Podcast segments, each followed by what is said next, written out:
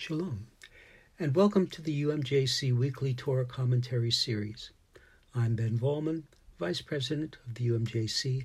This Thursday, we begin the fifth week of Counting the Omer, and we're focusing this week on faithfulness, one of the fruits of the Spirit. To follow along with the rest of the Messianic Jewish community in counting the Omer together, download your free print at home Omer journal at umjc.org. I will never forget the first time that I saw Canon Andrew White at our 2017 summer conference in Chicago. His assistant, Esther, had pushed him on stage, sitting in his wheelchair, wearing a dark blazer with a silk bow tie. After he was introduced as the famed Vicar of Baghdad, I still wasn't sure what this smiling gentleman with a British accent could say to a room full of Jews in kippas and jeans but he held us spellbound. Canon White had navigated between the highest offices in Israel and Yasser Arafat because he was a singular man of faith, equally trusted by Palestinians and Israelis. He negotiated peace in the most dangerous situations, including the siege of the Church of the Nativity in 2002. He'd seen the power of Yeshua transform lives as a beacon of hope while under fire in the worst days of the war in Iraq. He had wept over the bodies of families who had loved Yeshua and committed himself to being a father for the children who survived. His talk at the conference had no particular theme, no pressing ministry to promote. He was living the message of God's faithfulness. I wondered if I could be privileged to know this man as a friend. When I was leading my first congregations, I often struggle to explain what it means to live by faith. People would want to know, how do I get more faith? They would read Hebrews 11:1. Faith is confidence in what we hope for and assurance about what we do not see and feel convicted, but no closer to walking confidently in their convictions. And then I heard a simple phrase that I have since often repeated, especially to new believers. Faith is trusting in God's faithfulness. All that I know about faithfulness, I learned from following Yeshua.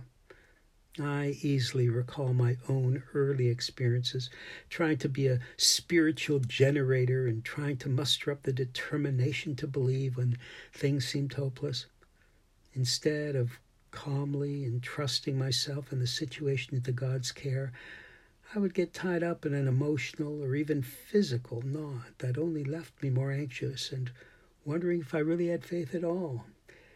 Learning to focus on God's faithfulness allowed me to step back and see what John Bunyan once described as the Lord's great ocean of grace. Perhaps that is the greatest blessing of seeing God's faithfulness over time. As James promises, the testing of your faith produces perseverance. Let perseverance finish its work, so that you may be mature and complete, not lacking anything. James chapter 1 verses 3 to 4. And we keep learning to trust in the sustaining reality of his faithfulness day by day and through the seasons of life. This is a unique aspect of this week's parashah and more. Here in Leviticus 23, God lays out for Moshe the Moedim, those designated times of festivals that God has given us to honor, celebrate, renew, and restore the sacred covenant relationship that binds us together with Him. That word, Moedim, first appears in Genesis as God puts lights in the heavens and declares they will be for signs, seasons, Moedim, days, and years. That's chapter 1 in Genesis, verse 14. It's fitting that the miracle of creation is celebrated by the very first and foremost of our Moedim, the Shabbat, and its wonderful attributes of rest from labor and focus on God's covenant faithfulness and blessings. Once again, over the years, I've come to understand that my own education and faithfulness has come through marking each one of these holy days, each festival as the great modern prophetic teacher Abraham Joshua Heschel explained in his book on the Sabbath, is like a cathedral in time. And we learn to be faithful as they teach us to consecrate sanctuaries that emerge from the magnificent stream of a year. I look back and realize that as a child, these holy days were my first education in faithfulness and a comforting reminder about God's continuing presence in my life, even through the most difficult seasons. When we restore these sanctuaries in time, we are keeping faith with those whose faithfulness gave us this legacy. The candles we light, the traditions we share on the table, are a reminder that God has been faithful to those who entrusted their faith and hope to us. Those first lessons are the beginning. But when I think of faithfulness, I think of Yeshua. I've been privileged to share the confidences and the struggles of brothers and sisters in ministry over several decades, but we are also blessed to be witnesses to Yeshua's faithfulness. How many times was Yeshua so wonderfully present to sustain our community? How many times did a word come through the Spirit when our leaders sought his direction? How many times did Yeshua, in his grace, bless me when my own faith had fallen short? Above all, I can look back on so many gracious answers to prayer that kept us growing in our trust. I believe that this is what Rav Shaul means when he writes in Romans 1:17, "For in the gospel the righteousness of God is revealed, a righteousness that is by faith from first to last, just as it is written, the righteous will live by faith." Years ago, a member of my congregation had been a missionary in northern Ontario with a young family, and they were struggling financially on a meager salary. At one point, they'd run out of money. His wife told him that they didn't have enough food to feed the family that evening. He decided to lay out the dishes and confessed that he was not at all happy as he turned toward heaven and said aloud, Lord, you know it's five o'clock. And this is when my family eats supper. His prayer was interrupted by a loud knocking and commotion at the door. It was a neighbor with his hands full.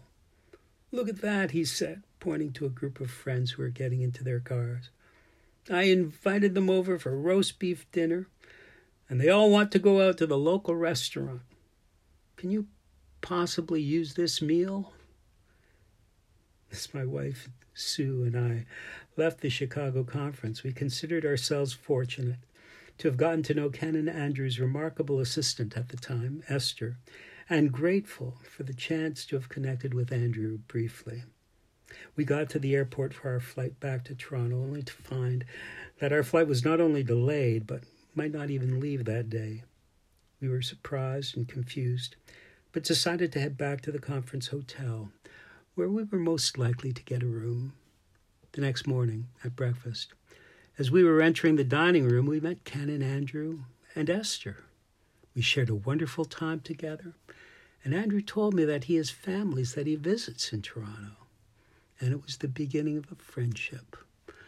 That was also a blessing for his ministry and certainly a great blessing for us. And my lessons in faith and faithfulness continue. This is Ben Volman signing off and wishing you good days of counting of the Omer and Shabbat Shalom. For more commentaries like this one, visit umjc.org slash commentaries.